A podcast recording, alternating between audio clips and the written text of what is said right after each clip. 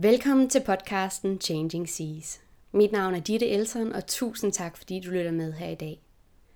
Dagens gæst hun hedder Miley Noel og arbejder til hverdag som Human Design Reader.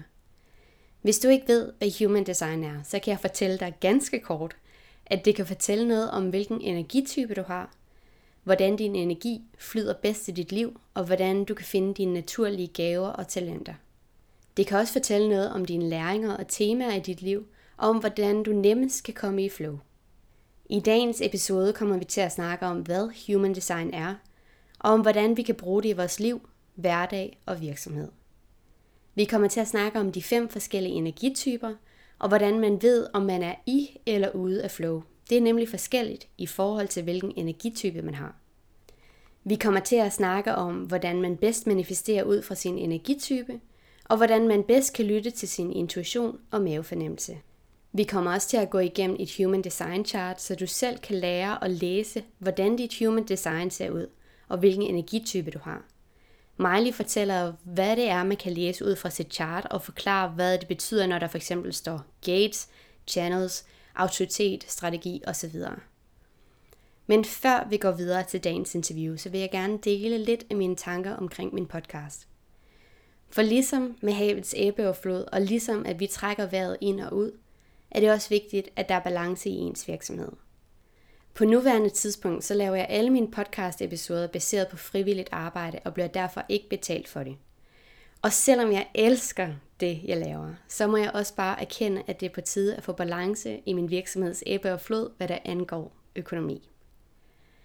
Jeg vil derfor gerne bede jer om jeres hjælp til at finde sponsorer, der har lyst til at sponsorere mig og min podcast. Det må rigtig gerne være virksomheder eller produkter, der har noget at gøre med velvære og sundhed. Virksomheder, der virkelig har hjertet på rette sted. Hvis I har nogle forslag til, hvem jeg skal kontakte, eller hvis I kender nogen, der godt kunne tænke sig at sponsorere mig og derved få deres produkt reklameret for i min podcast, så må I endelig se til. I kan sende mig en mail på ditteelson-gmail.com jeg har også lavet en ny side på min hjemmeside, hvor man kan donere et lille bidrag, hvis man har lyst til at støtte mig i det, jeg laver, så jeg kan fortsætte med at blive ved med at lave podcast-episoder til jer alle sammen.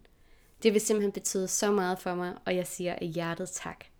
Tusind tak til alle jer, der lytter derude. Bare det, at I lytter, er simpelthen bare en kæmpe støtte for mig, og jeg sætter så stor pris på jer alle sammen.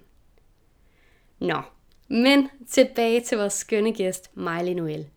Miley er simpelthen et helt fantastisk menneske og har så meget på hjertet, hvad der angår human design.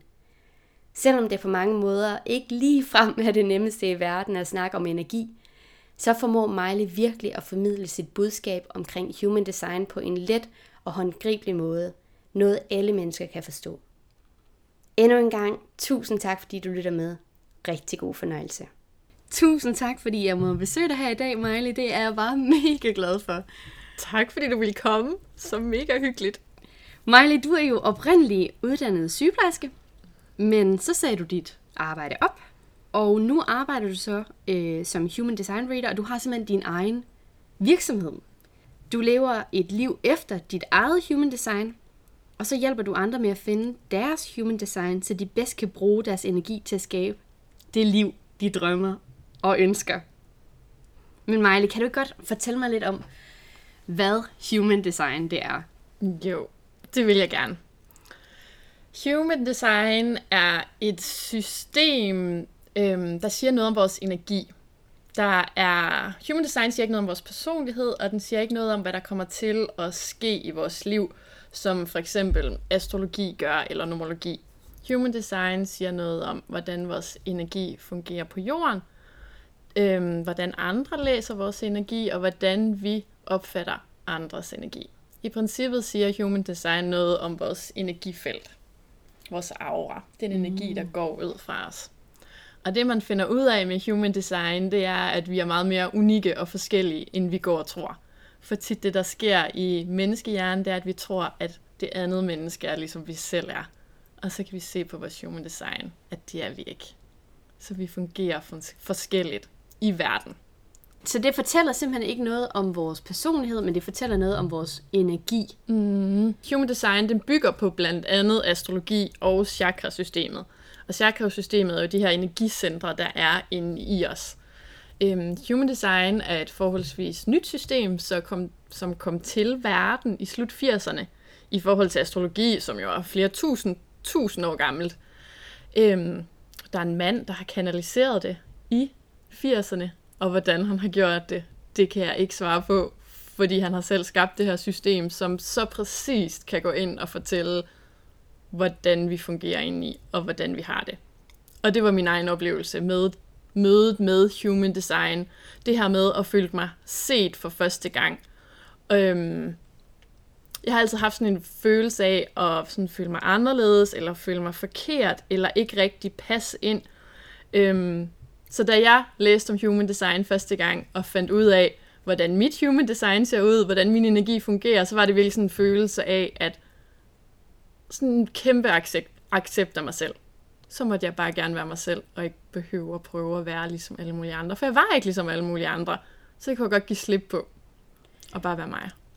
Men altså, når, hvis nu man tænker på alt energi, hvordan mm. er, der så, er der så forskellige energityper, eller er, har alle bare den samme energi, fordi vi er jo alle sammen mennesker, eller, eller mm. hvordan hænger det sammen? Human design øhm, beskriver overordnet fem energityper, så man kan være fem forskellige energityper. Øhm, så kan man slå sit chart op på nettet, blandt andet på noget, der hedder myhumandesign.com, og så skal man bruge sin fødselsdato og sit præcise fødselstidspunkt, øhm, og hvorhen i verden man er født. For der er forskel på, om man er født i Danmark, eller om man er født i USA, i forhold til, hvordan stjernerne de står. For det er simpelthen beregnet ud fra astrologi, ens human design. Så man kan overordnet være en ud af de her fem energityper. Øhm, men når man slår sit chart op, så er det også et helt unikt chart ud fra lige præcis, hvornår du er født. Og det er på den måde, at selvom vi kan have samme energitype, så er vores energi stadigvæk helt unik og fungerer helt unikt for os. Så selvom vi har samme energitype, så er vi oftest meget forskellige alligevel. Mm. Så, så, okay, så der er fem energityper. Mm. Og, og øh, kan, kan du prøve at forklare lidt om de her fem energityper? Jo, det vil jeg. Der er øhm, generators, og manifesting generators, de hører ind under den samme gruppe, som der er 70% af i verdens befolkning. Så det er ligesom den energitype, der er flest af. Og de giver også vildt god mening, fordi man kalder generators og manifesting generators øh, en energitype. Generators er dem, der skaber energi til os alle sammen.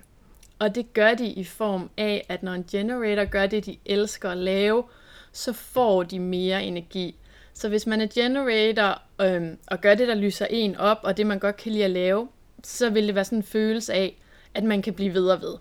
Det, det faktisk handler om for generators, det er faktisk mere det her med, at man har kontrol over sin egen energi. At man kan få den her energi frem, lige så snart det er noget, man synes, der er fedt at lave. Om det er morgen, eller om aftenen, eller i weekenden, eller hvornår det er. Energien kommer, hvis man synes, det er fedt at lave. Øhm, hele humlen ved at være generator, det er jo så det der med rent faktisk at gøre det, man har lyst til at gøre. Og ikke gøre alle de ting, man faktisk ikke har lyst til at gøre. Men de ting, man føler, man burde gøre, som man ikke kan sige nej til, som folk forventer af en, som man forventer af sig selv. Fordi når man gør det som generator, øhm, så kommer den der energi ikke frem. Så slukker man den energi ind i sig selv, lukker det ned, som virkelig er sådan en træt, øh, lukket og slukket fornemmelse. Øhm, og generators er som type helt enormt magnetiske. Jeg plejer virkelig at sige det her med, at alle elsker generators. Alle elsker i hvert fald generators, der gør det, de elsker at gøre. Generators er virkelig magnetiske og dejlige og varme at være sammen med. Alle folk bliver tiltrykket af generators. Og de er der superpower.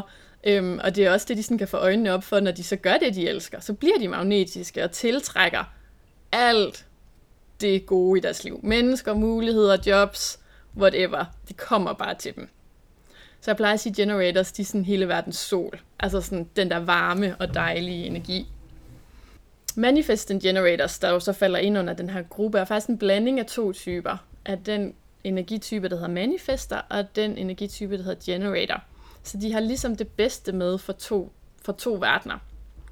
Øhm, de har ligesom det her ekstra lag, eller sådan den her ekstra energi på at have sådan nogle, måske er meget sådan øhm, idérige, eller have sådan en spontan energi, eller sådan en trang til, der var sådan noget, jeg må gøre, der er noget, jeg skal gøre.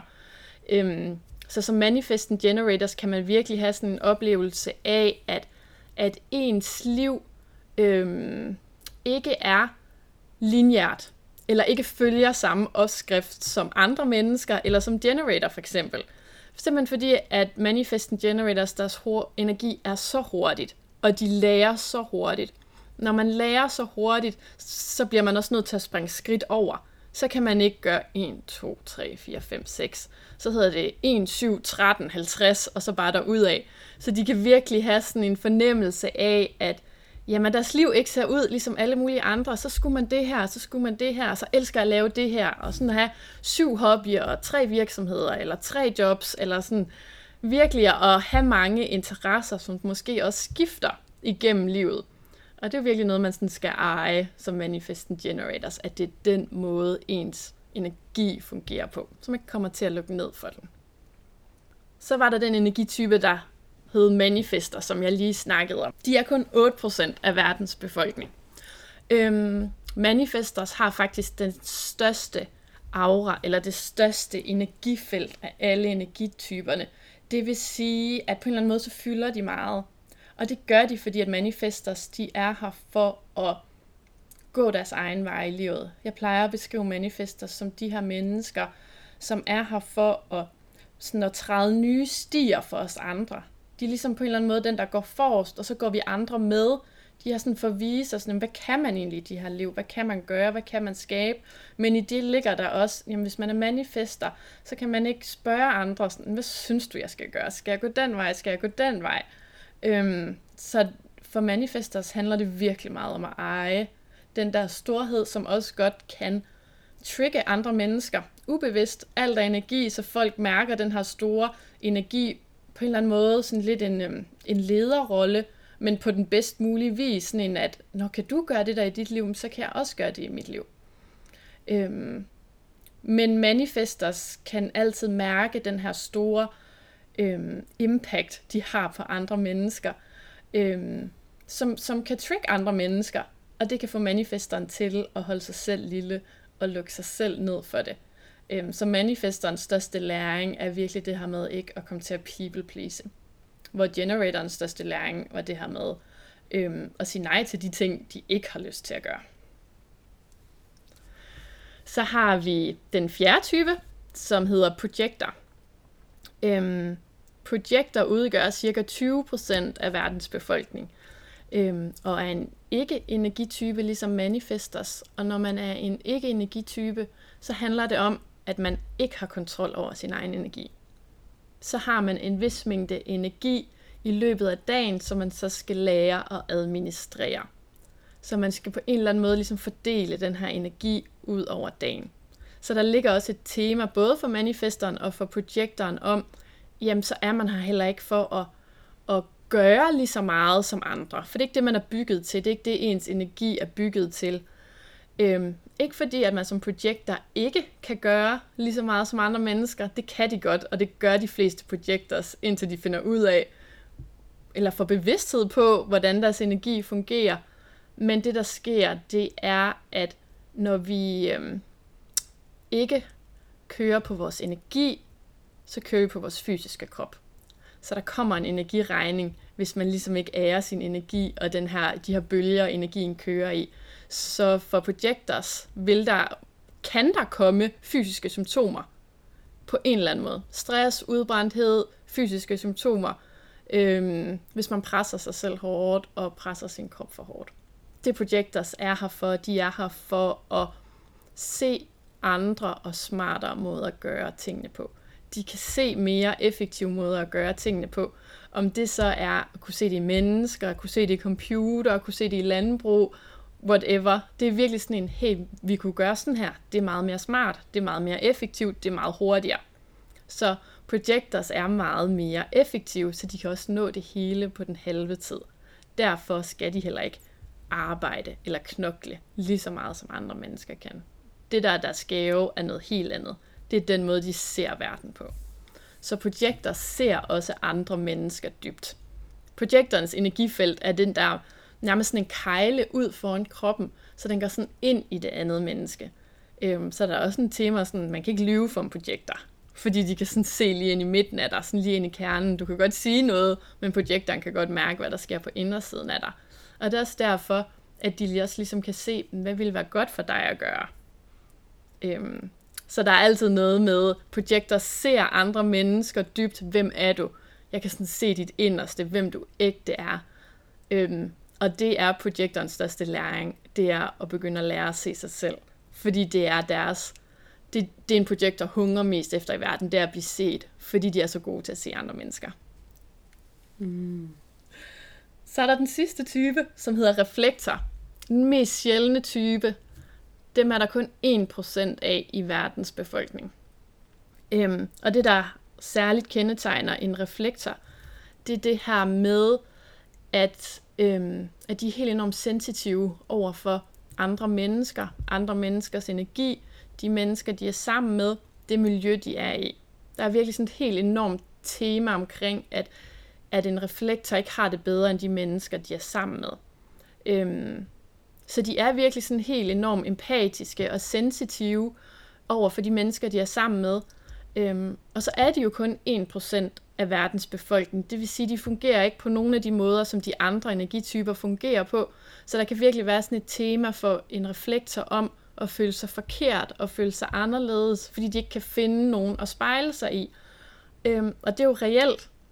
Der, de har ikke nogen at spejle sig i, og de er anderledes, men på, på, på den allerbedste måde, man overhovedet kan være anderledes på. Så for en reflektor kan det være en helt enorm lettelse at finde ud af, at man er reflektor. Sådan, jamen, der er ikke noget galt med dig. Du fungerer bare anderledes end de mennesker, du er sammen med. Øhm, og de er her virkelig sådan, for de er ikke begrænset af noget som helst. De er her for at gøre lige præcis det, de har lyst til, og det, de gerne vil. Og så er der bare et sindssygt tema om, at de er enormt vise og sådan enormt kloge mennesker. Altså sådan en gammel sjæl på en eller anden måde. De er så enormt kloge af deres alder også på en eller anden måde. Og så siger man virkelig det der med, at reflekter er et spejl på andre mennesker. Og det er de virkelig. Men det der med, når man er et spejl for andre mennesker, det folk, de ser i reflektoren, det er jo faktisk sig selv. Så folk kan blive helt enormt trigget af reflektoren. Og det kan også nogle gange være sådan en lettelse at finde ud af, at folk de bliver trigget af en, men det de ser, det er sig selv. De deler sig selv, man ligesom ikke har integreret eller sådan givet noget kærlighed i sig selv. Det er det, man ser i reflektoren. Og det synes jeg er vildt interessant. Ej, åh, jeg kan bare mærke, at min hjerne, den er bare... Hvor er det vildt. Okay, så der er simpelthen fem energityper. Mm. Bare lige for at opsummere. Reflektor, projector, manifester, manifesting generator og generator. Yes. Sådan. Hvad er du selv? Jeg er projektor. Og det var virkelig sådan den her, den vildeste aha-oplevelse, da jeg fandt ud af, at jeg var projektor. Øhm, ja, fordi hvordan, hvordan fandt du ud af human design? Fordi jeg har ikke sådan indtryk af, at det er så udbredt, i hvert fald måske ikke så meget i Danmark, det ved, det ved mm-hmm. jeg mhm. ikke, det kan da godt være, det er det, men så har jeg bare ikke lige været i de kredse. mm, nej, virkelig sådan det sidste år har jeg sådan en oplevelse af, at, at det bliver mere og mere udbredt, og folk får mere og mere øjnene op for det. Og jeg ser virkelig som om, at verden har brug for human design nu. Den her måde at se os selv på, og lære os selv at kende på, og, øhm, og acceptere os selv, at alle de ting, som vi har gået og troet var forkert ved os selv, de er faktisk helt rigtige, og helt som de skal være. Det er den vildeste følelse. Øhm, men ja, jeg blev introduceret for Human Design af en veninde, øhm, og så var det den her vilde aha-oplevelse, hvor jeg sådan, det der, det passer spot on på mig. Og jeg har aldrig mødt noget i mit liv, hvor jeg sådan havde tænkt, at det passer på mig hverken sådan stjernetegn eller astrologi eller noget som helst, jeg sådan havde læst eller stødt på, havde jeg sådan følt, at det passede på mig. Og det havde jeg bare med human design. Det er sådan, det der, det er 100% mig. Sådan, og hvordan kan det vide, at det er mig? Virkelig sådan sort på hvidt stod der, hvordan jeg havde det, og hvordan jeg følte det. Øhm, og så havde jeg virkelig den her oplevelse, sådan, hvis der er nogen, hvis det her står sort på hvidt, og nogen har skrevet det ned, så er der andre, der har det ligesom mig så havde jeg virkelig den her følelse, at så er jeg faktisk ikke så forkert. Så er jeg ikke så anderledes, som jeg går og tror, så, for, så er der andre, der er ligesom mig. Hvordan lærte du så at, og, øh, fordi altså, så får man så sådan et chart, man sætter, mm. plotter sin, øh, sit navn og, øh, hvad hedder det, øh, fødselsdato, fødselstidspunkt og fødselssted ind, og så kommer der sådan et chart. Mm. Hvordan læste du så dit, dit eget chart, eller, eller var du ved nogen, der kunne læse det for dig, eller hvordan fandt du ud af, hvad du er, sådan energimæssigt i hvert fald? Men, men ja, der kommer det her chart, man sådan kan se, og det ligner sådan, når man slår det op, sådan en menneskekrop. Det er sådan overkrop med et menneske, og så kan man sådan se de her energicentre inde i. Men det der jo så kommer frem, så står der sådan i teksten, hvilken energitype man er, og nogle andre ting, hvordan man fungerer. Det, der skete for mig, det var, at jeg røg det vildeste rabbit hole. Altså sådan læste alt om det. Googlede og YouTubede, og sådan først på mig selv, og så på min familie, og altså sådan, jeg læste om det hele tiden, fordi jeg synes bare, det var det vildeste, og følte mig så set af det. Øhm, men hvis man går ind og slår sit chart op, så er det vigtigste sted at starte, det er med ens energitype. Der er på en eller anden måde sådan en rangorden i, hvordan man skal kigge på det, fordi human design kan sige rigtig mange ting, men de ligger i forskellige lag. Øhm, og der er virkelig det her med, jamen du behøver faktisk i princippet kun at vide, hvordan din energi fungerer, altså din energitype, og så er der det her i human design, der siger noget om, hvordan vi lytter til os selv. Hvordan vi mærker efter, hvad der er rigtigt for os. Øhm, hvordan vi mærker, hvad vi bliver guidet til. Det kan man se, når man slår det her Human Design Chart op. Det står simpelthen ude i teksten under det, der hedder autoritet.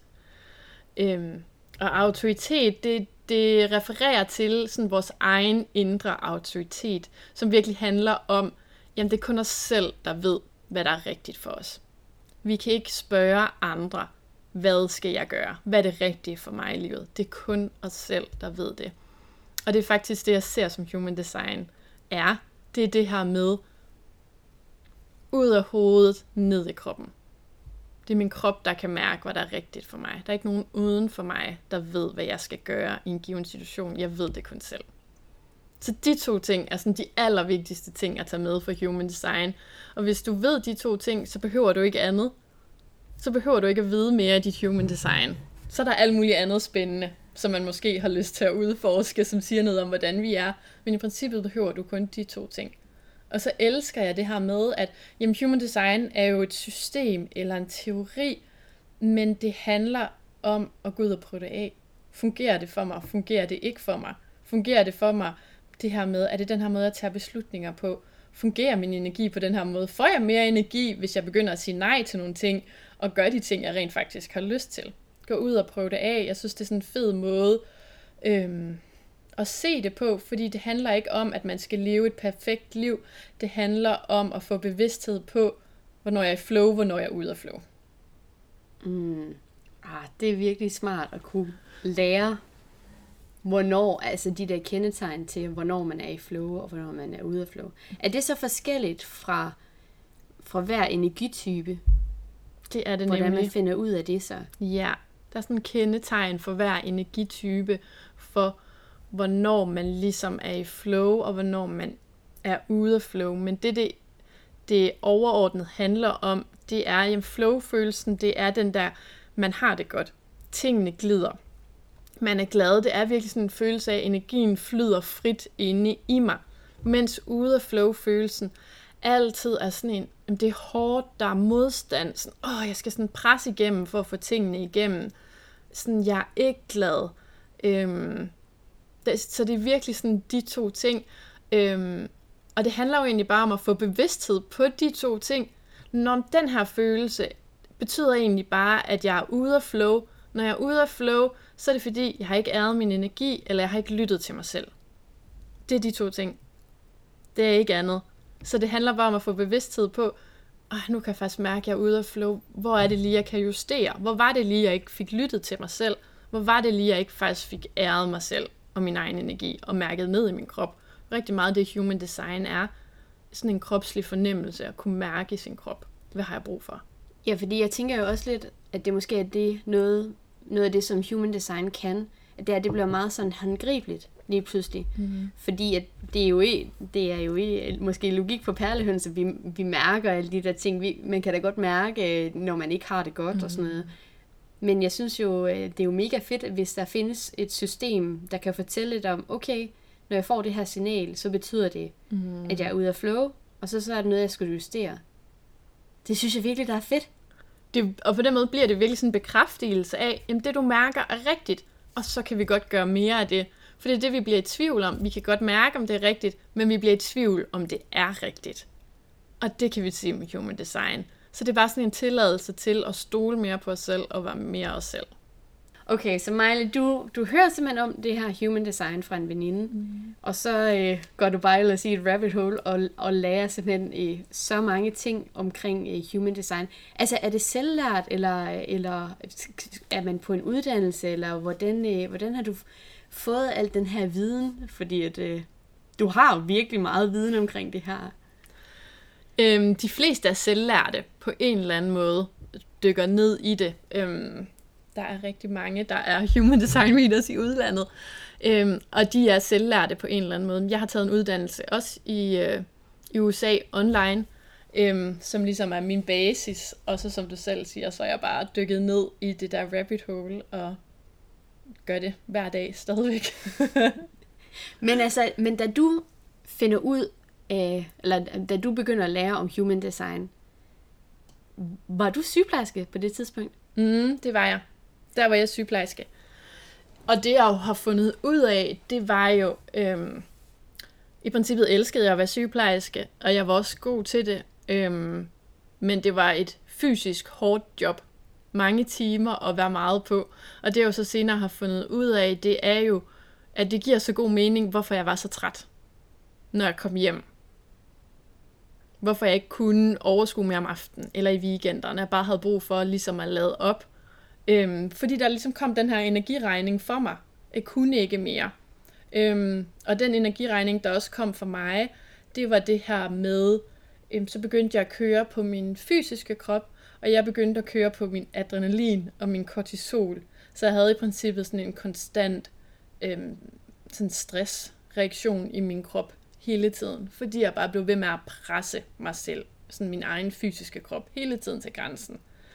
Øhm, så det var virkelig det, jeg fandt ud af, mm, da jeg lærte mit human design, og lærte, at jeg var projekter, det var, at det gav så god mening, hvorfor jeg havde det, som jeg havde det, og hvorfor jeg også havde den der følelse af, jamen hvorfor kan jeg ikke gøre det, når alle de andre kan?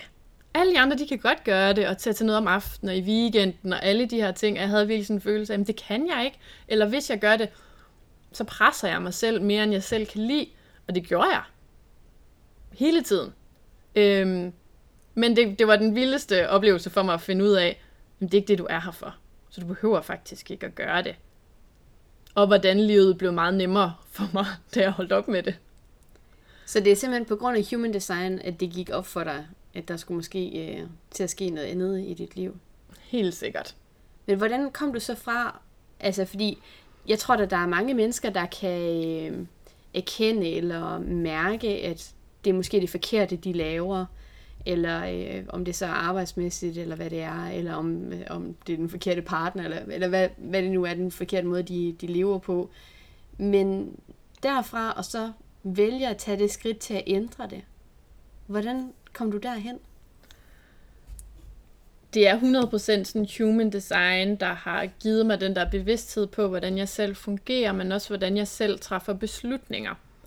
Øhm, den måde, jeg træffer beslutninger på, er min intuition. Og jeg synes, det er så interessant, øh, fordi vi bruger intuition og mavefornemmelse meget i flæng, også i spirituelle kredse. Du skal bare lytte til dig selv, du skal bare følge din mavefornemmelse, eller hvad det er.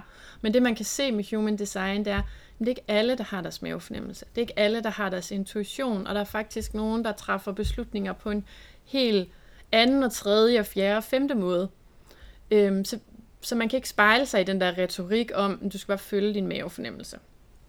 Og det kan man jo så se med sit human design og lære, ja, hvordan træffer jeg lige præcis beslutninger. Øhm, og for mig var det min intuition. Øhm, og hvis jeg ligesom skal nævne en ting, og sådan at tage ud fra human design, så er det det der med at følge min intuition. Øhm, og få bevidsthed på den. Øhm, så det her med, hvordan jeg sådan kom fra den her overgang til at være sygeplejerske til at være selvstændig, det er virkelig sådan en følelse af, at, at jeg bare blev nødt til at gøre det, jeg kunne mærke var rigtigt for mig selv, og virkelig sådan en følelse af, at jeg følte ikke, jeg havde noget valg. Jeg kunne ikke lade være.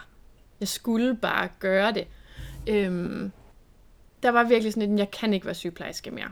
Jeg bliver bare nødt til at, at gøre det her og springe ud i det. Og den måde, jeg startede min virksomhed på, var virkelig sådan at springe ud fra den her klippe af, at jamen, nu gør jeg det. Nu, jeg skal betale en husleje, det her, det, vil, det skal jeg leve af. Ikke engang skal, jeg følte, at jeg ikke havde noget valg.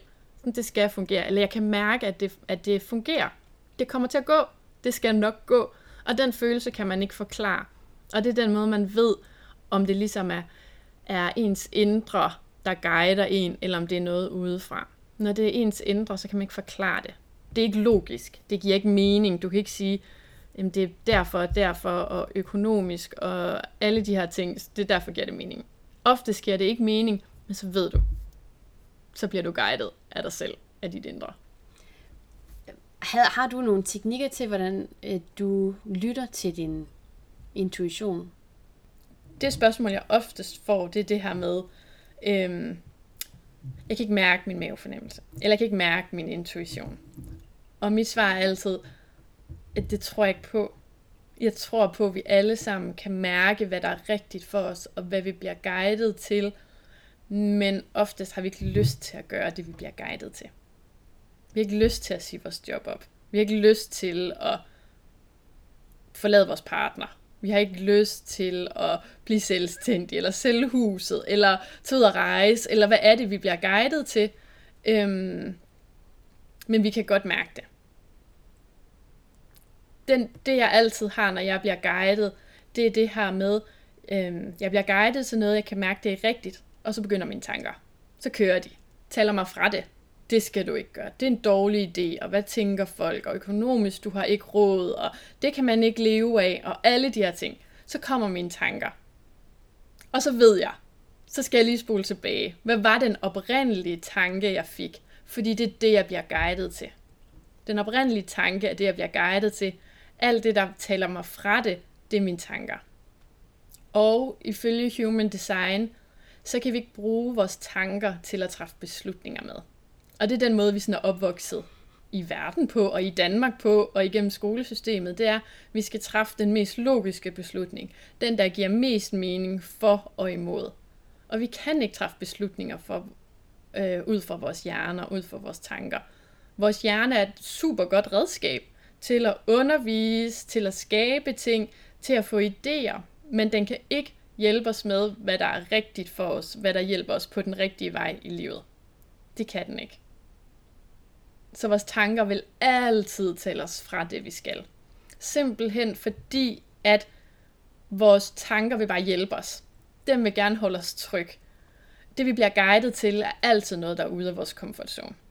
Altid sådan enten et lille eller et stort skridt ude for vores comfort zone. Og det bryder vores hjerner ikke om. Den vil gerne have, at vi er trygge, og det er forudsigeligt. Og når ting er status quo, så er de trygge og forudsigelige. Så vi kan også sådan sige tak til vores tanker, tak fordi du hjælper mig, tak fordi du passer på mig, men jeg lytter ikke til dig. Jeg lytter til mig selv. Og det der med, at det vi bliver guidet til, altid er uden for vores comfort zone, det er de, fordi at det, vi bliver guidet til inde i os selv, det guider os mod det, vi drømmer om. Og det, vi drømmer om, er et andet sted end der, hvor vi er lige nu. Fordi at, at øhm, hvis det, du drømte om, var et match til dig, der hvor du er lige nu, så var de der allerede. Så vi bliver nødt til at tage de skridt hen imod vores drømme. Ligegyldigt hvad det er, vi drømmer om. Så vi bliver guidet til vi bliver guidet til, skal jeg herhen, så jeg kan møde nogle nye mennesker? Skal jeg tage den her uddannelse, så jeg kan lære noget nyt? Øhm, skal jeg sige mit job op, øh, fordi jeg faktisk skal noget andet? Der er noget andet, jeg er her for at give videre til verden. Øhm, så vi bliver hele tiden guidet mod vores drømme. Det er det, vi bliver guidet til hele tiden. Og det er ude af vores comfort zone. Så når det føles som om, at vi er ude af vores comfort zone, så gør vi det rigtigt så tager vi det rigtige skridt mod vores drømme. Og jeg plejer altid at sige det her med, øhm, at når vi skal gøre det, vi bliver guidet til, når vi sådan skal lytte til os selv og tage handling på det, så vil det altid kræve mod og tillid. Og det er jo sådan en følelse som om, at vi kaster os ud over en klippe, og det kræver mod og tillid. Det kræver mod at tage den der skridt ud over klippen, og så i princippet gå i det der frie fald. Det kræver mod. Og så kræver det tillid til, at man lander på en blød madras, eller at faldskærmen springer ud. Det bliver vi nødt til at have tillid til, at det sker. Øhm, og det vi har tillid til, det er den der muskel, der opbygges af, jamen sidste gang lyttede jeg til mig selv, og der skete der faktisk noget godt. Der skete der noget fantastisk, derfor tør jeg godt lytte til mig selv den her gang. Fordi jeg har en erfaring med, så sker der noget godt. Men det handler om, at man bliver nødt til at prøve at gøre det, for at man kan få den nye erfaring. Så det er virkelig sådan en muskel, der skal bygges op, når man begynder at lytte til sig selv. Ej, jeg synes simpelthen, du er så mega sej og så mega inspirerende, fordi jeg tror, at der er mange, der vil øh, kigge eller tænke omkring det liv, du havde inden Human Design, at, at det var jo meget, måske meget sikkert og trygt, og det var jo, det var du sikkert også rigtig god til dit arbejde, forestiller jeg mig. Øh, men men du, at du alligevel har tur give slip på det, og tilvælge noget andet i dit liv. Og nu bor du i et familiebofællesskab også, sammen med en, nogle andre familier også, og sådan noget. At du, altså, jeg forestiller mig, at du har et, et meget anderledes liv. Altså, øh, er det sådan noget med, arbejder du så øh, mandag til fredag 8 til 4 øh, i din virksomhed, eller, eller hvordan er det, er det lidt mere sådan løst, eller hvordan er din hverdag så nu? Jeg vil sige, at nu er jeg projekter, og det her med projekter, for mig fungerer det rigtig meget godt sådan at arbejde nogle timer ad gangen, og så gøre noget andet. Gøre noget godt for mig selv, slappe af, lave noget andet. Øhm, og det er ret meget den hverdag, jeg sådan har bygget op for mig selv. Øhm, jeg bor med min søn i det her bofællesskab, øhm, så et par gange om ugen er min søn hos sin far. Vi har et virkelig godt, øhm, hvad skal man sige, sådan forhold og en ordning med vores søn, så når min søn er hos sin far, så arbejder jeg, og det passer mig mega godt. Øhm, så som det er lige nu, så arbejder jeg sådan noget 5-10 timer om ugen, øhm, som svarer til den løn, jeg havde som sygeplejerske. Og jeg har virkelig det her med, at altså sådan, jeg anede ikke, at et arbejde kunne føles sådan her. Hvor det ikke føles som arbejde. Så for mig betyder det ikke noget, om jeg arbejder om morgenen, eller om aftenen, eller i weekenden, eller om mandagen, eller tirsdagen.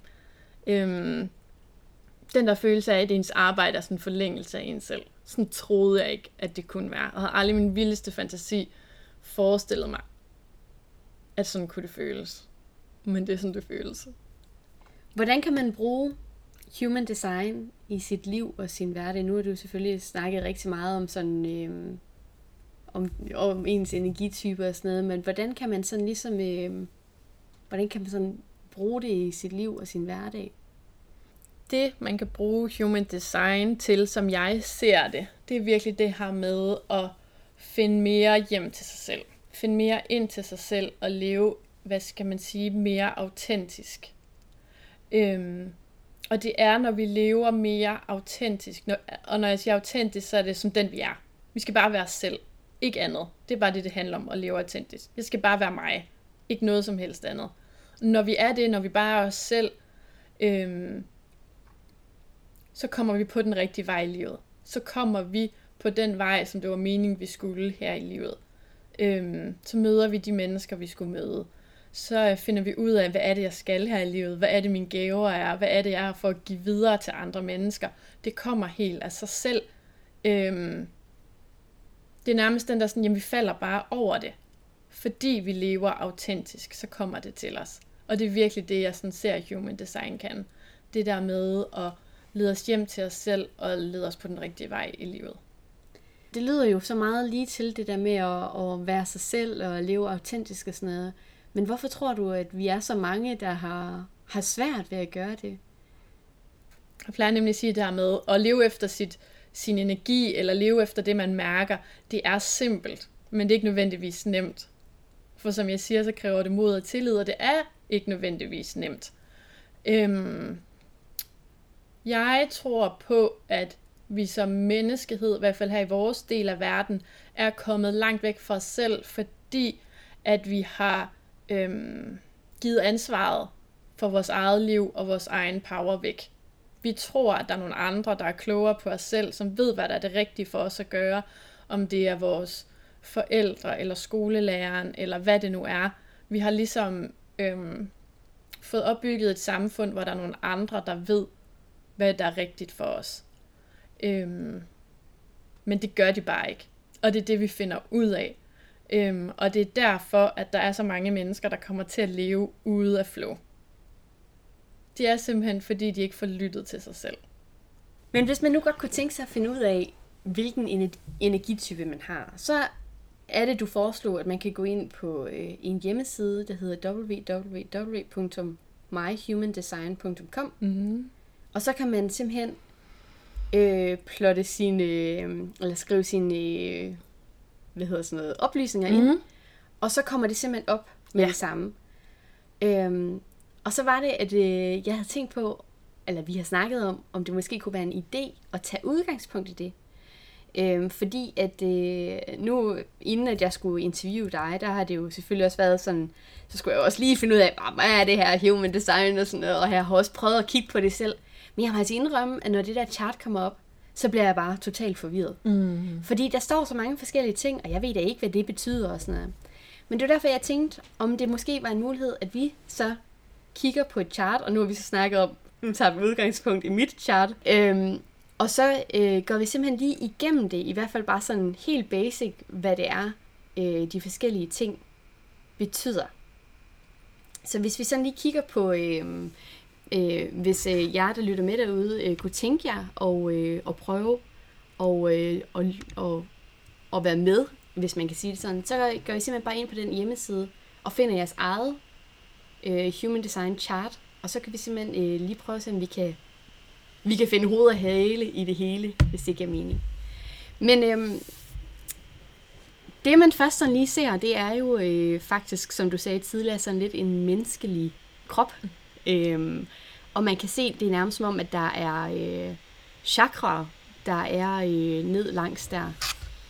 Hvis der lige er lidt øh, støj her i baggrunden, så er det simpelthen fordi, at øh, Miley's computer den er lige lidt over, overophedet. det er bare charme. Men i hvert fald, så, øh, så kan vi kigge øh, på det chart der, og øh, ude i højre side, der står jo ens navn og ens øh, fødselsdato, og hvor man er født henne. Og så står der det tidspunkt, man er født, og så står der type, eller type. Og for mit vedkommende, der står der generator. Mm. Og så nedenunder, så står der strategy, strategi. Mm. Og der står der responding. Hvad betyder det? Hvad betyder at strate, altså strategi? Hvad betyder det? Det er et rigtig godt spørgsmål. Også lige sådan i forhold til det der, hvor man skal starte. Øhm, så, så er det det der med, at jeg også sagde lige før, altså sådan, at lære human design er ligesom at lære et nyt sprog. Det er ligesom at lære at, at snakke spansk. Øhm, fordi der er så mange, eller der er nye ord og nye betegnelser, og det er faktisk noget af det, som jeg gør lidt op med i min måde at formidle human design på, fordi det oprindelige sprog i human design øhm, kan være så svært at forstå. Og jeg har lyst til at formidle det på en måde, så alle kan forstå det. For der er så meget guld at hente i human design, og hvis det bliver forklaret på en måde, så man ikke engang kan forstå det, så forsvinder gaven i human design. Og det er virkelig en gave til så mange mennesker. Men det er rigtigt, når man så slår det op, så står der, hvilken type, energitype man er, og så nedenunder det, så står der strategi. Og strategi handler egentlig bare om, hvordan ens energi fungerer i verden.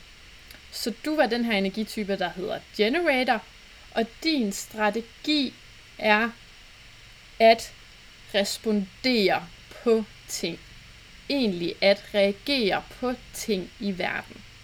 Og det handler om, at når man er generator, så har man altid sin mavefornemmelse til at guide en. Og det er ud fra mavefornemmelsen, at generators de skaber den her livsenergi, den her varme, den her energi, som de bare kan køre på og blive ved og ved og ved. Den her energi, den kommer kun når noget føles som et ja.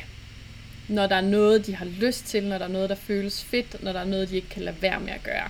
Så kommer den her energi frem. Og det er derfor, det er så vigtigt for generators at gøre det, de godt kan lide at gøre. Energien kommer nemlig ikke, hvis det er noget, man ikke har lyst til.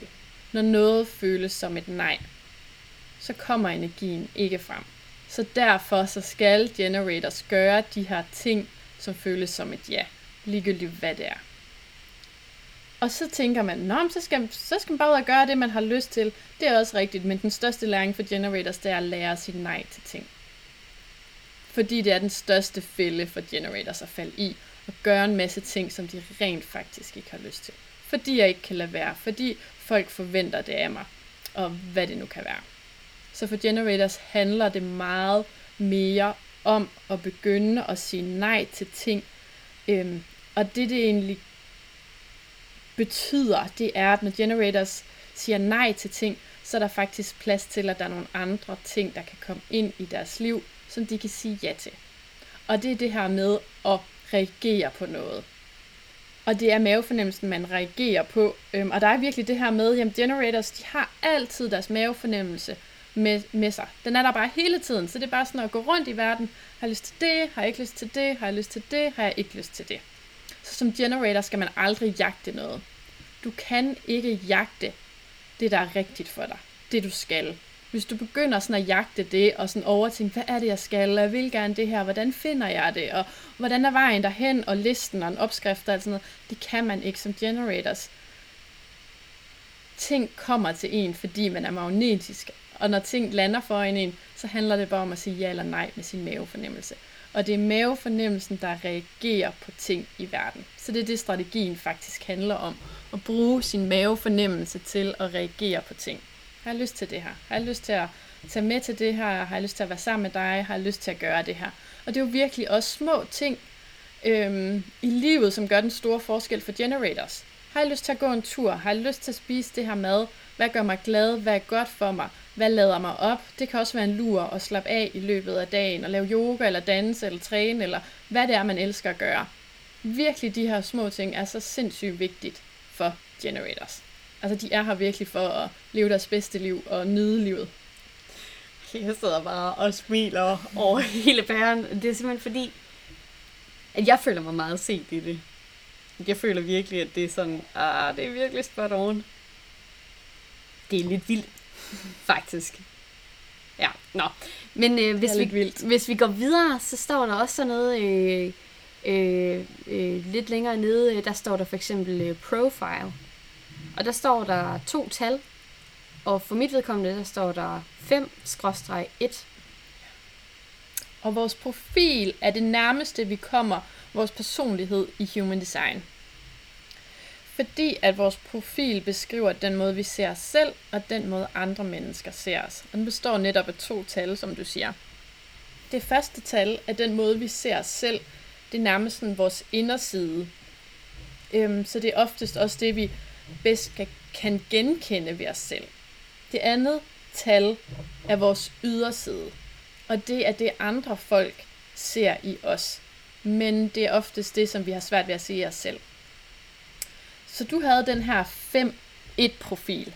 Og med 5-1-profilen, så kan man virkelig have sådan et tema omkring, eller sådan en følelse af, jamen jeg er her for at hjælpe andre mennesker.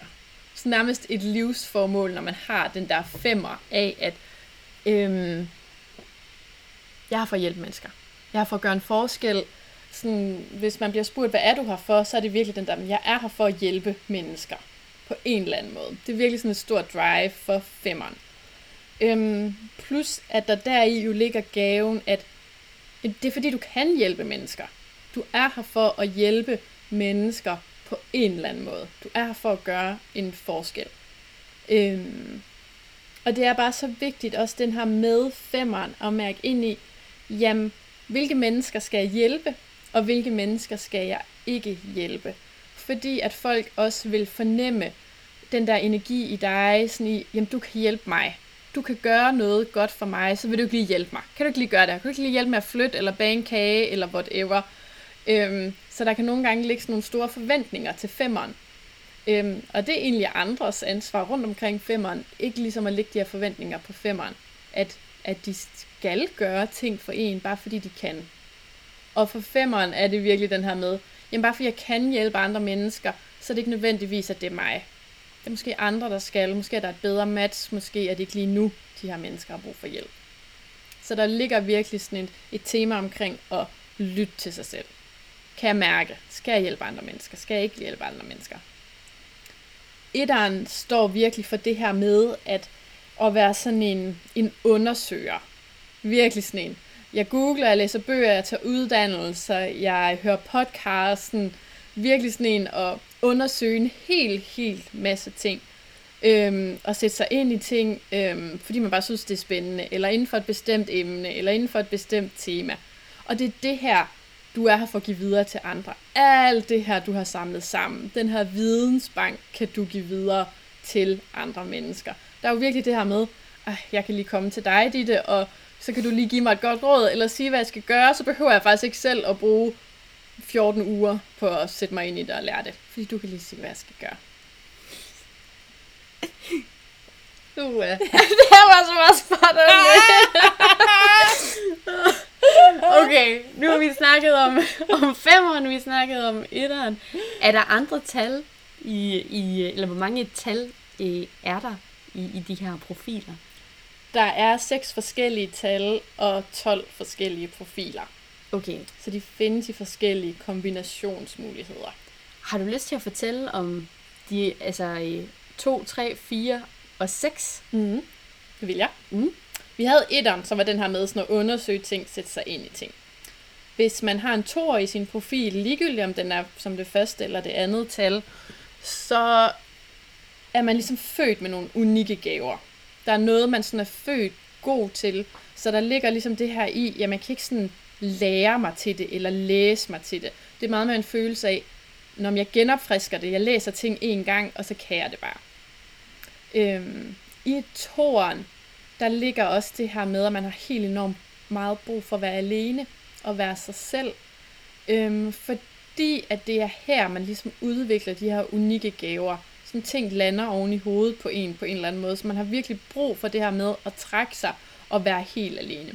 Så med en toer, øhm, så vil der være det her tema om at være introvert faktisk på en eller anden måde. Jeg har brug for at lade op og være mig selv. Træeren er virkelig sådan en, der er meget hands-on i livet, der sådan lærer af livets erfaringer. Virkelig sådan kaste sig ud i ting, afprøve ting, øhm, og sådan lære ved at gøre det selv. Øhm, det kan godt nogle gange føles lidt som sådan en rutsjebanetur, sådan en, sådan, for så lærte jeg det her, og så gjorde jeg det her, og det her fungerede, og det her, det fungerede ikke.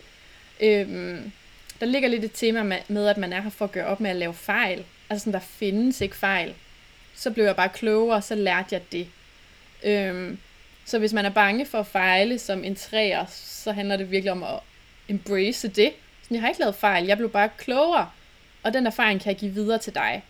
Man er her virkelig også for at give, give alle ens egne erfaringer videre til andre, så folk ikke behøver at være igennem det, man selv har været igennem, men man kan ligesom kode det sammen og give dem den her bouillon-terning af, det er det her, jeg lærte. Derfor behøver du ikke at gå igennem det. Så er der firen. Øhm, firtallet står virkelig for, at sådan at ens nærmeste kreds af mennesker i ens liv er helt enormt vigtigt for en. Øhm, det er her, man skaber muligheder, nye jobs, møder nye mennesker, tiltrækker ting. Så igen ligger der også i den her fire med, at man ikke har det bedre end de mennesker, man er sammen med. Der kan virkelig ligge det her med at networke faktisk, at det fungerer sindssygt godt med den her fire. Øhm, firetallet er på en eller anden måde sådan den ekstroverte del, hvor toren var den introverte del, så er firen den ekstroverte del. Sådan en, der elsker mennesker, men det er sådan den nærmeste kreds. Sådan den inderste cirkel, som er helt enormt vigtigt. Og det kan man jo bruge til sin fordel. Send ønsker ud i ens netværk. Åh, oh, jeg gad godt lidt over en, der kunne hjælpe mig med mit regnskab. Og på en eller anden måde, så kommer det bare, hey, jeg kender ham der, eller hende der, eller måske de kan hjælpe dig. Det ligger der meget i firen. Så var der femmeren, som vi lige snakkede om, det her med at være her for at hjælpe andre mennesker, gerne ville hjælpe andre mennesker. Øhm, I femmeren ligger der også det her med at øhm, elske mennesker. De er virkelig sådan karismatiske femmeren, og folk elsker femmer, og femmer elsker alle mennesker. Sådan virkelig alle mennesker. Sådan. Jeg elsker alle mennesker. Hvis det er nogen, jeg ikke kender, bedre. og så er der sekseren. Sekseren lever ligesom sit liv som den eneste profillinje sådan i flere stadier. Fra de er, ja, til de bliver født, til de er 30 år, lever de deres liv som en træer. Så der ligger virkelig det her tema med at skulle prøve en masse ting. Gøre en masse ting, øhm, prøve en masse ting af, gøre sig en masse erfaringer. Og for lige præcis en sekser, så kan det godt være den der følelse af, wow, der er meget, jeg skal lære i mine første 30 år. Der var meget, jeg lige skulle nå, jeg lige skulle nå at lære. Fordi at alt det, den viden og al den erfaring og alt det, de har samlet sammen i løbet af deres første 30 år, det er det, de ligesom er her for at give videre til andre. Så sekseren er virkelig sådan en født ledertype, sådan en født rollemodel, en som andre mennesker ser op til, eller som andre mennesker ligesom kan se, wow, du har noget visdom, noget klogskab, jeg gerne vil have, en, have del af. Og det skal man eje som sekser. At det faktisk er den måde, andre folk ser en. Øhm, og så er der virkelig det her med, sådan i løbet af ens liv, så udvikler man og forfiner man det her, man har lært og samlet sammen, og alt det, det man, øhm, man har gjort i sit liv, og sådan, der begynder sådan at, du ved, det udvikler sig, og man kan sådan se, nå, det var derfor, så skulle jeg møde det menneske, og så gjorde jeg det. Sådan det her større billede begynder sådan at skabe sig i løbet af ens liv, så man kan give det videre til andre. Yes. Så det var profilerne. Mm-hmm. Kan man nogle gange have en profil, hvor man tænker, nej, det er ikke mig? Det der i hvert fald er, det er det der med, at man nok mest identificerer sig med det første tal, men ikke så meget det andet tal. Men det andet tal er jo det, øh, andre folk ser i en. Så det, det meget handler om, det handler egentlig om at få bevidsthed på begge to tal, fordi det er en dans imellem de to egenskaber og gaver. Det er frem og tilbage hele tiden. Så det er vigtigt at, at omfavne den anden del også, og ikke kun leve i det ene tal. Fordi det andet er en, også en stor vigtig del af dig. Så det handler om ligesom at få bevidsthed på begge dele, og se det som en del af sig selv, og leve det. Mm. Og det er oftest det andet tal, som handler om, okay, det er faktisk også mig, så jeg skal begynde at leve det. Så der skal simpelthen være balance i begge tal. Ja. Hvad så med, med autoritet? Fordi at jeg, jeg har også læst, er det ikke også noget med, at man kan også have en emotionel autoritet?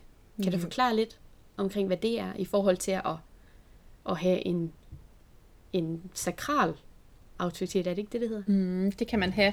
Og så er man generator eller manifesting generators. Og det her med autoritet, det var jo den måde, vi tager beslutninger på, den måde, vi lytter til os selv, øhm, den måde, vi bliver guidet på ind i os selv. Og for generators, øhm, så er der for eksempel det her med at have sakral autoritet, som egentlig bare er mavefornemmelsen. Så hvis du har sakral autoritet, så har du altid din mavefornemmelse til at guide dig. Og det er det her med, har jeg lyst til det her? Har jeg ikke lyst til det her? Når jeg har lyst til det, så får jeg energi. Har jeg ikke lyst til det, så får jeg ikke energi. Så kan man også have, øhm, og vi kommer ikke til at lige gå igennem dem alle sammen, tænker jeg, men emotionel autoritet kan man have. Og det tænker jeg bare er ret vigtigt, fordi der er 50% af verdens befolkning, der har emotionel autoritet. Og når man har emotionel autoritet, så handler det egentlig om, at man ligesom har sådan nogle følelsesbølger i sin krop, man rider på. Man har et kæmpe stort tema omkring følelser, når man har emotionel autoritet. Øhm, det, der er vigtigt, når man har emotionel autoritet, det er at være tålmodig med sig selv. Og give sig selv tid til at træffe en beslutning. Fordi at de her følelsesbølger ligesom kan ligge et slør over det, man mærker efter, man skal gøre. Og følelser er blot energi. Følelser kører i bølger, så når du er på en bølgetop, så har man meget energi, så har man god energi. Og at være sammen med folk, der har emotionel autoritet, er også altid dejligt, fordi de er dejlige at være sammen med. De er glade, godt humør, når de er på den her bølgetop. Alt er godt. Men der kan også ligge det her tema om, at man så kan komme til at sige ja til for meget. For man bare sådan, ja, det vil jeg gerne. Det kan vi godt gøre. Fedt. Gør det i næste uge. Gør det i næste uge, eller hvad det kan være men at det er virkelig vigtigt, når man har emotionel autoritet, at man lige giver sig selv lov til at mærke efter, sove på det. En nat, to nætter, tre nætter, for ligesom at mærke efter. Men synes jeg også, det er en god idé i morgen eller i overmorgen.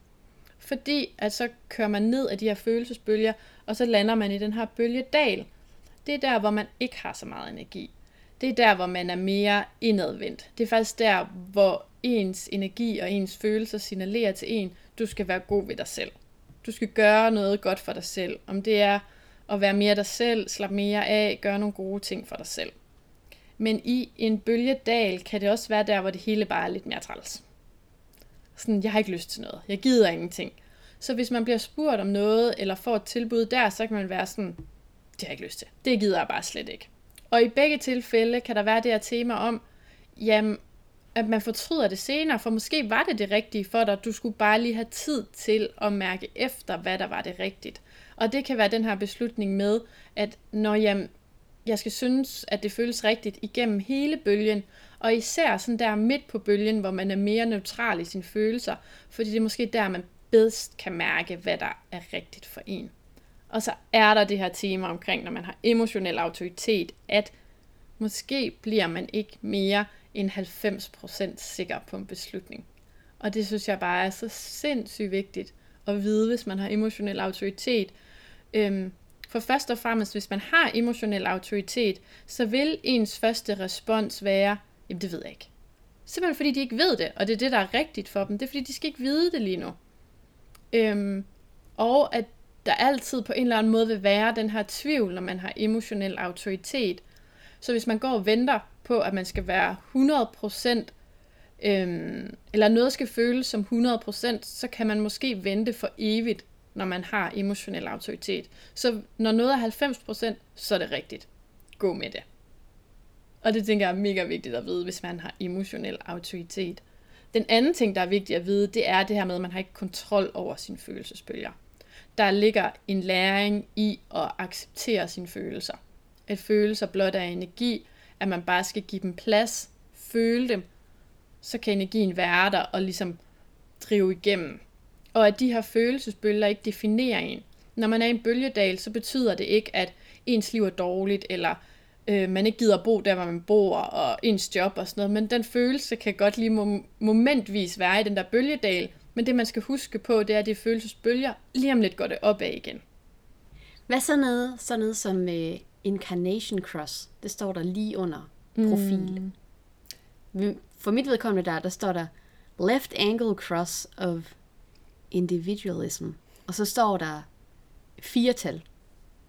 Vores Incarnation Cross er vores livs tema, og jeg ser det meget som vores største læringer, eller vores største livstema. Og det omhandler egentlig fire gates. Og fire gates, eller gates i det hele taget, er de streger, man kan se i ens chart. Når man kigger på chartet, så er det jo det her med, at det ligner en krop, og så er der de her energicentre inde i, inde i den her menneskekrop, man kan se. Og de her energicentre, de kan enten være hvide eller farvede.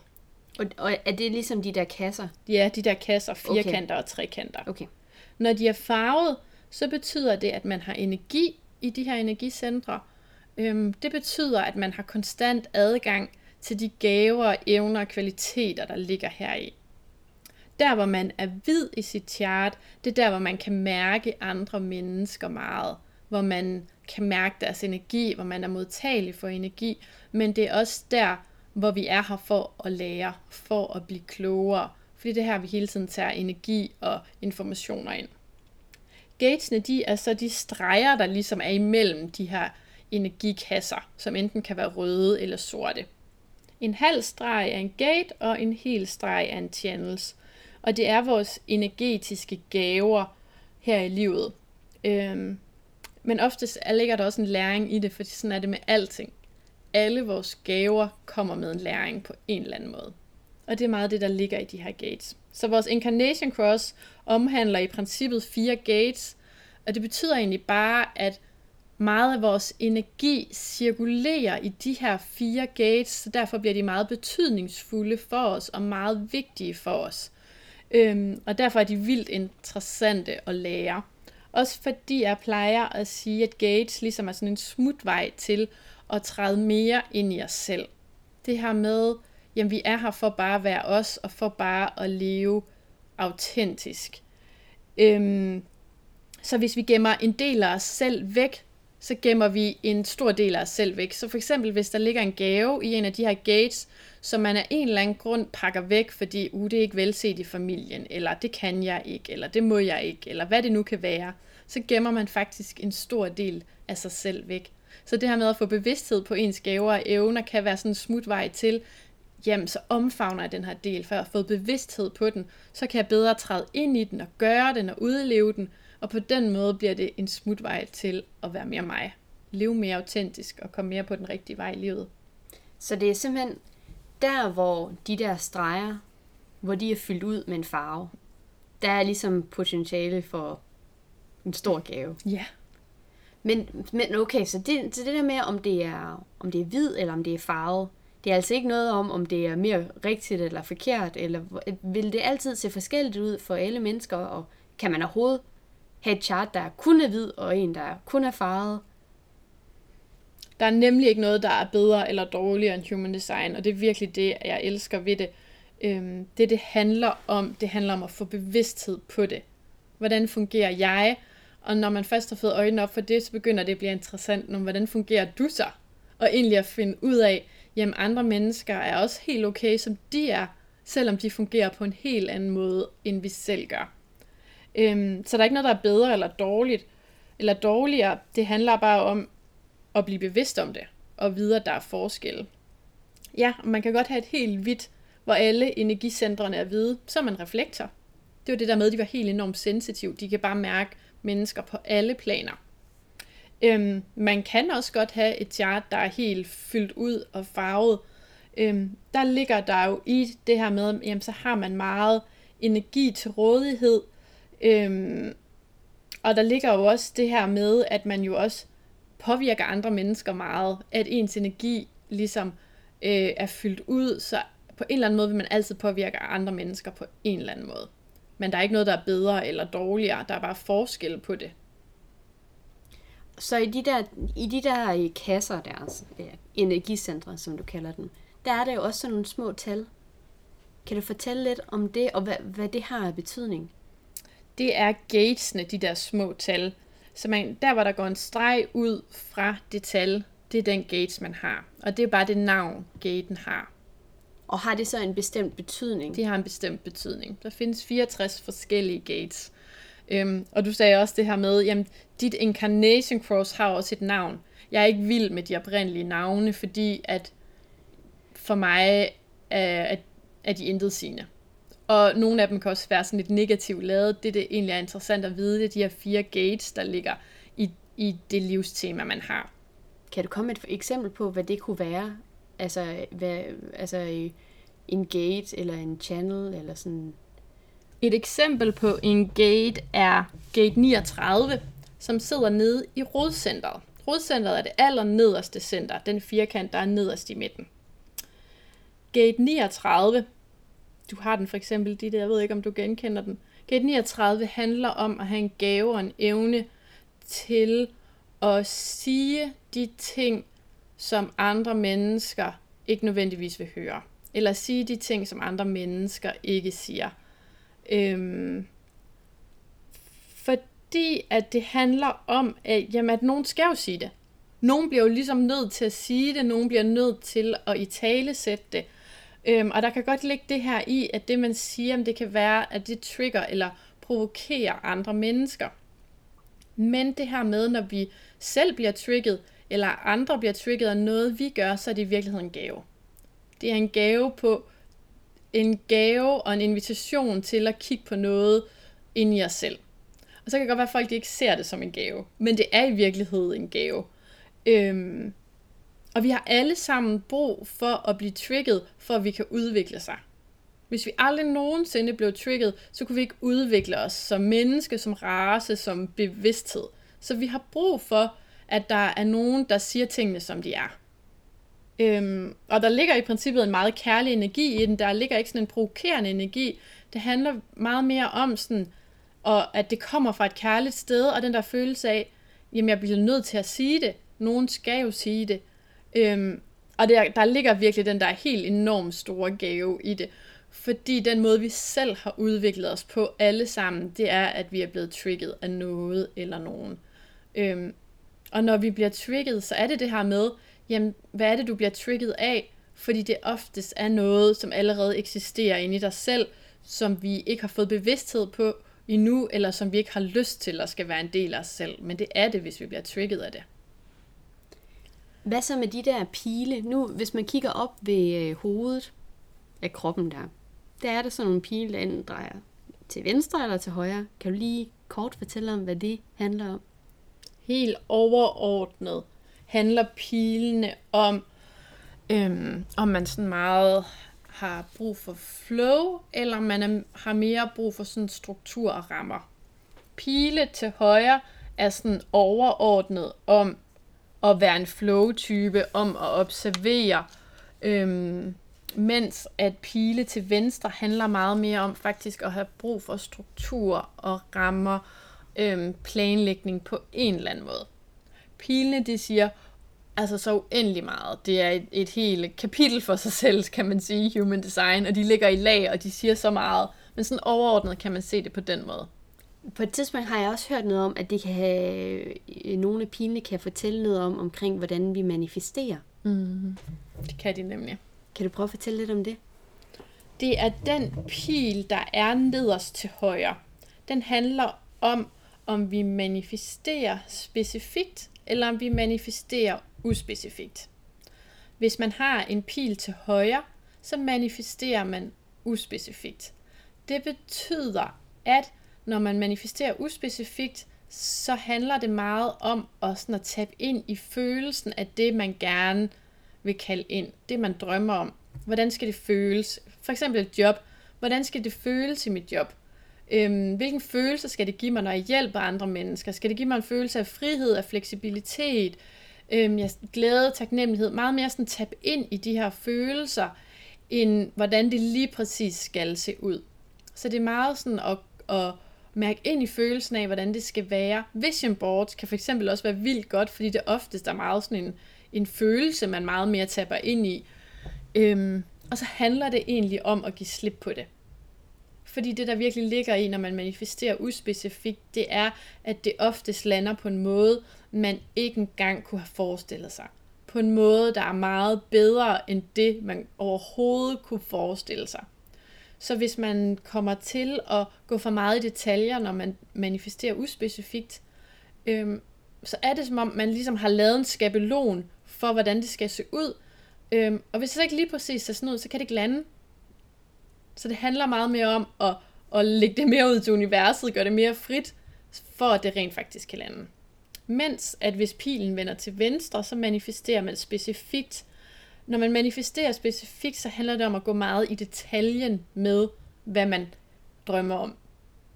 Hvordan skal det se ud? Hvad farve skal det være? Hvad størrelse skal det være? Øhm, virkelig sådan gå i detaljer med det. Øhm, og det kan jo være både at skrive det ned, man kan også bare have det i sit hoved, det betyder ingenting, men det betyder, øhm, at, at man får det, man, man, man øh, drømmer om. Så drøm om det. Drøm stort. Ha' alle detaljerne med, fordi du får det, du drømmer om, så du kan lige så godt få det hele med. Øhm, og det handler selvfølgelig om det her med, jamen, om man manifesterer specifikt eller uspecifikt. Men det vi manifesterer ud fra, det er vores energi. Det er, hvor autentisk vi lever. Så de her ting kan kun lande, når du lever efter din energi, energitype, og du lytter til dig selv. Det er det, vi manifesterer ud fra.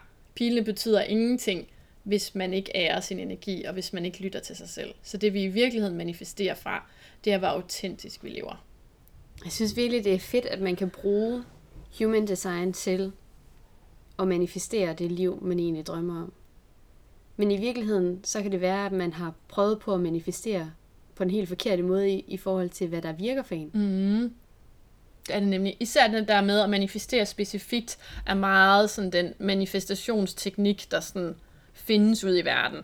Øhm, og det er jo nemlig det der med, så kan det faktisk næsten ikke lande, hvis man går for meget i detaljerne med det, men man i virkeligheden manifesterer uspecifikt. Øhm, og så handler det bare om at lege med det. Prøv det af. Fungerer det for mig? Fungerer det ikke for mig? Og det der med at manifestere, sådan, mm, tror jeg på det, og sådan manifestere, jeg er heller ikke så sikker på, at jeg sådan er så vild med det udtryk. Det handler egentlig bare om, hvad drømmer jeg om? Hvad vil jeg gerne? Så sådan leg med, hvad det er, du drømmer om. Kan du, kan du drømme om noget småt, og så faktisk se, at det lander, for at opbygge den der muskel af, jeg tror faktisk på det, det kan faktisk lade sig gøre. Øhm, så hvad kan du kalde ind? Er det en lille ting, du drømmer om? En sko, en jakke, et eller andet, der sådan kan opbygge den der tillidsmuskel til dem. Det kan rent faktisk lade sig gøre. Nu har vi jo sådan lige kigget på, øh, på et chart. Det er jo faktisk mit chart. øhm, og det er jo meget sådan med mig, øh, eller personligt, eller, eller hvordan man nu, øh, hvem man nu er, som øh, kigger på sit eget chart. Men kan man godt bruge øh, human design til sin virksomhed? Jeg ser det som om, at det er helt enormt vigtigt at vide ens eget design, når man har sin egen virksomhed. Også, hvordan, også hvis man er ansat, fordi hvordan fungerer ens energi. Men især det der med, at når man har sin egen virksomhed, fordi når man har sin egen virksomhed, det du skaber ud fra, det er din egen energi. Så det du kalder ind er også ud fra din egen energi. Så jo mere du lever med din energi, jo nemmere for dig er det for at drive din virksomhed. Jo nemmere er det for dig at kalde de ting ind, du gerne vil. Dine kunder, klienter, samarbejdspartner, penge, whatever. Øhm, fordi det handler virkelig om at lade letheden vise vejen. Det er virkelig det, det, der er nemt for os. Det er det, vi skal gøre. Øhm, der hvor noget føles hårdt og svært, og modstand og knoklende, det, det er ikke meningen, vi skal det. Og så er det vigtigt at kigge på, er det ægte modstand, vi oplever, eller er det en historie, vi har skabt op i vores hoved? Hvordan har du øh, selv brugt human design i din egen virksomhed? Nu ved jeg godt, at din virksomhed handler om human design, men hvordan har du brugt det selv i din egen virksomhed? Den allervigtigste del for mig, det er det der med at lytte til min intuition og gøre det, jeg bliver guidet til og bliver kaldet til. Øhm, og det er altid sådan med hånden på hjertet kan jeg sige, at det giver ikke mening. Jeg kan ikke forklare det, men det er sådan en følelse af, at jeg bliver nødt til at gøre det, og at det så lykkes, når jeg gør det.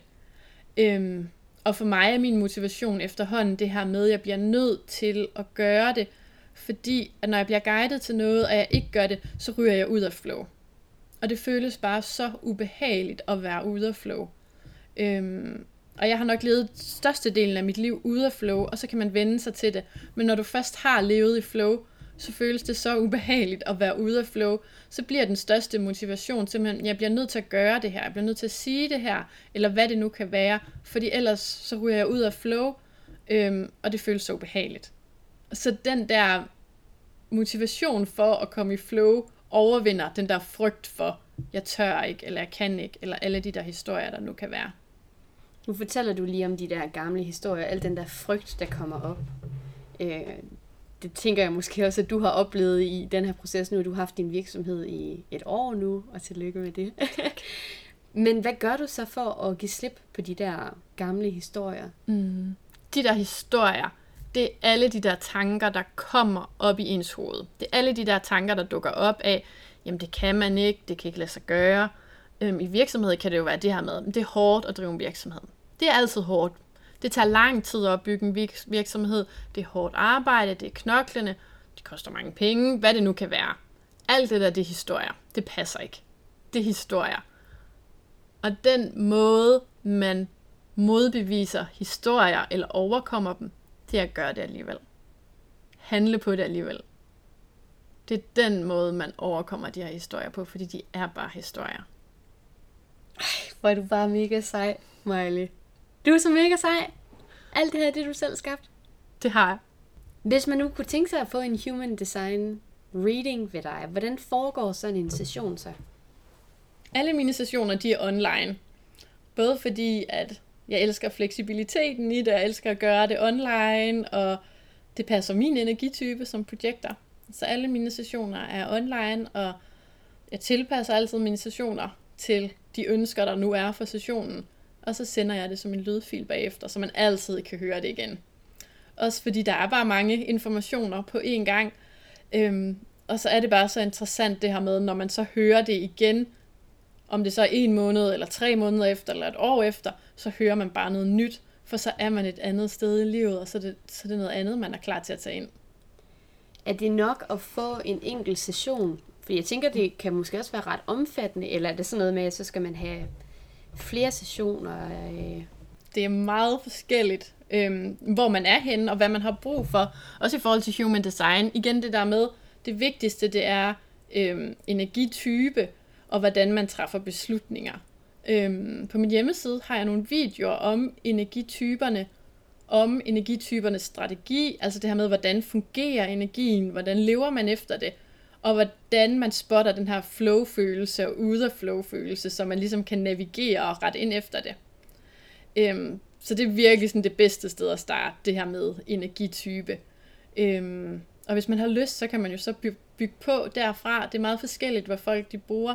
Om de har brug for en session, og så går der et stykke tid, så de har brug for en session mere. Øhm, jeg har også forløb af tre sessioner.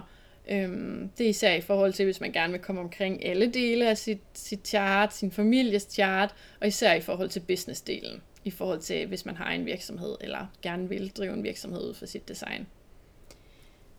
Så øh, nu snakker du også lige om de der videoer der. Kan det også på en eller anden måde være en eller anden form for lille øh, smagsprøve på, hvad det kan være? Fordi altså, øh, jeg tror da måske, hvis man ikke lige ved, hvad human design det er, og sådan noget, det er jo meget sådan ny information, og måske kan det være svært lige at vide, er det noget for mig og sådan noget. Øhm, kan det så måske være en god måde sådan at starte på, eller sådan ease into it, hvis, hvis det sådan giver mening? Helt sikkert, fordi der har samlet det hele et sted, men også det der med, at energitype er det vigtigste sted at starte. Øhm, så det handler om at, ligesom at få godt fat i det der med, hvad er min energitype, og hvordan fungerer min energi. Og så hedder det også Human Design eksperimentet, for det handler om, at man skal gå ud og prøve det af, og integrere det i sit liv. Øhm, og det er det, jeg synes, der er forskellen på Human Design og de andre systemer, som er tilgængelige, som jo også kan gøre os meget kloge på os selv og fortælle noget om os selv. Øhm, men Human Design kommer faktisk med nogle konkrete redskaber, som man kan gå ud og bruge i sit liv, så det ikke bare bliver en teori, så det ikke bare bliver sådan en endnu en mentalisering op i vores hoved, men det rent faktisk er noget, vi kan få ned i kroppen, og som vi kan bruge som et værktøj i vores dagligdag. Og det er, hvordan vores energi fungerer, og hvordan vi træffer beslutninger. Og så elsker jeg bare det her med, at det hedder Human Design Eksperimentet, fordi at det for mig tager helt vildt meget af det her pres af, hvordan man skal leve efter sin energitype. Sådan, ja, man skal ikke leve perfekt efter sin energitype. Det handler bare om bevidsthed. Få bevidsthed på det. Lege med det. Fungerer det? Fungerer det ikke? Hvis der er noget af det, jeg siger, der ikke, øh, der ikke resonerer eller ikke øh, passer på dig, så smid det væk. Du har også nogle øh, uddannelser inden for human design. Øh, kan du fortælle lidt om det? Ja, jeg underviser i human design, og det elsker jeg virkelig. Det er virkelig sådan, at undervise i human design og fortælle om det, det er virkelig det, sådan jeg brænder for. Så jeg underviser i human design, alt det jeg ved, alt om energityperne og energicentrene og profilerne og alle de her gates og channels. Øhm, både er det det vildeste værktøj i forhold til sig selv, sin egen udvikling. Det jeg virkelig ser, det er bare det, sådan, det kvantespring i forhold til ens egen udvikling, og lære sit human design, og lære om human design generelt, i forhold til at drive forretning. Øhm, men også det her med human design i kombination med allerede eksisterende ting. Det er virkelig det, jeg ser styrken i human design. I, i forbindelse med psykoterapi, i forbindelse med kropsterapi, altså i forbindelse med coaching, hvad som helst, hvad man nu end laver sådan at integrere human design i de ting, det er virkelig det, der er styrken i human design. Og det er det, jeg tror, vi kommer til at se meget mere af. Institutioner, jobs, tænk at være leder og kende human, altså ens ansattes human design. Hvad er de gode til? Hvad er de her egentlig for? Så man kan udnytte det til, eller ikke udnytte det, men bruge det til sin egen fordel, og så alle øhm, lever efter deres egen energitype, i stedet for at, at brænde sine medarbejdere ud. Så du underviser simpelthen også folk i selv at blive, eller du uddanner jo i virkeligheden mm. folk i selv at blive human design reader. Ja, og lære at læse charts og se energien i det og videreformidle det til andre. Også fordi, at det jeg gerne vil, det er det her med at gøre det let tilgængeligt. Fordi, som jeg også sagde tidligere, at noget af det oprindelige sprog er bare svært at forstå, så jeg vil virkelig gerne udbrede det her med, at der er så meget guld i human design, og det er sådan en kæmpe gave. Men hvis folk skal have muligheden for at bruge den gave, så bliver vi nødt til at formidle det på en måde, så de rent faktisk kan forstå det. Så det ikke kun er forbeholdt dem, der har taget en Ph.D. i human design. Jeg tror simpelthen også bare, at du er den helt, helt perfekte underviser, Miley, for man kan bare mærke på dig, at du, sådan, du lyser helt op, og du får virkelig sådan, ja, det ved jeg ikke, du har bare så meget på hjertet, det er bare så dejligt at mærke. Øhm, hvis der nu skulle være én ting, som du ville ønske, at hele verden skulle vide omkring human design, hvad skulle det så være? Hvis der var én ting, som jeg ville ønske, alle vidste om deres human design, så er det den her måde, de træffer beslutninger på. Hvordan de mærker ind i, hvad der er rigtigt for dem her i livet. Det vil jeg ønske for alle at lære det at kende. For det er en kæmpe game changer i dens liv. Absolut. Hvordan skal folk egentlig kunne komme i kontakt med dig, Miley? Altså, jeg ved, at du har en Instagram. Øh, men hvis nu, at man sidder derude og tænker, ej, det der Miley, hende skal jeg bare have noget med af. og kunne godt tænke sig at, øh, at få en reading, øh, eller øh, komme på en af dine uddannelser, hvordan kan de så finde dig? Så vil jeg anbefale min Instagram. Øhm, Miley Noel hedder jeg på Instagram. Øhm, hvor der også er virkelig mange posts om energityperne og profilerne og den her måde at træffe beslutninger på. Så det er virkelig et godt sted at starte. Øhm, og på min hjemmeside selvfølgelig, mileynoel.dk, hvor du både kan læse om sessioner, mit mentorship-forløb, købe de her videoer, jeg har også nogle øh, e-bøger om energityperne, når man tilmelder sig mit nyhedsbrev på min hjemmeside. Øhm, så der er virkelig mange steder, man kan begynde at lære om human design, og også læse om min uddannelse. 10 uger, 10 moduler online.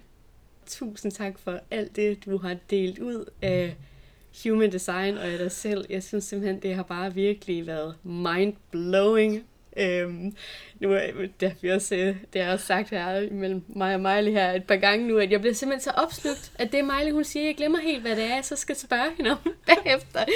Men det har virkelig været en fryd, så tusind, tusind tak for dig. Det er mig, der takker. Tak fordi du kom, og tak fordi du er der. Det har virkelig bare været så sjovt og så hyggeligt. Tusind tak, fordi du lyttede med her i dag. Du kan finde mange andre spændende podcast-episoder på min hjemmeside – www.ditteelton.com. Jeg vil også gerne lige tilføje her til sidst, at hvis du er en af dem, der godt kunne tænke sig at få en Human Design Rating, eller bare gerne vil se ens eget chart, men desværre ikke ved, hvilket tidspunkt du er født, så kan du gå ind på borger.dk og ansøge om at få dit fødselstidspunkt tilsendt. Tusind tak for nu, og kan du have en rigtig dejlig dag.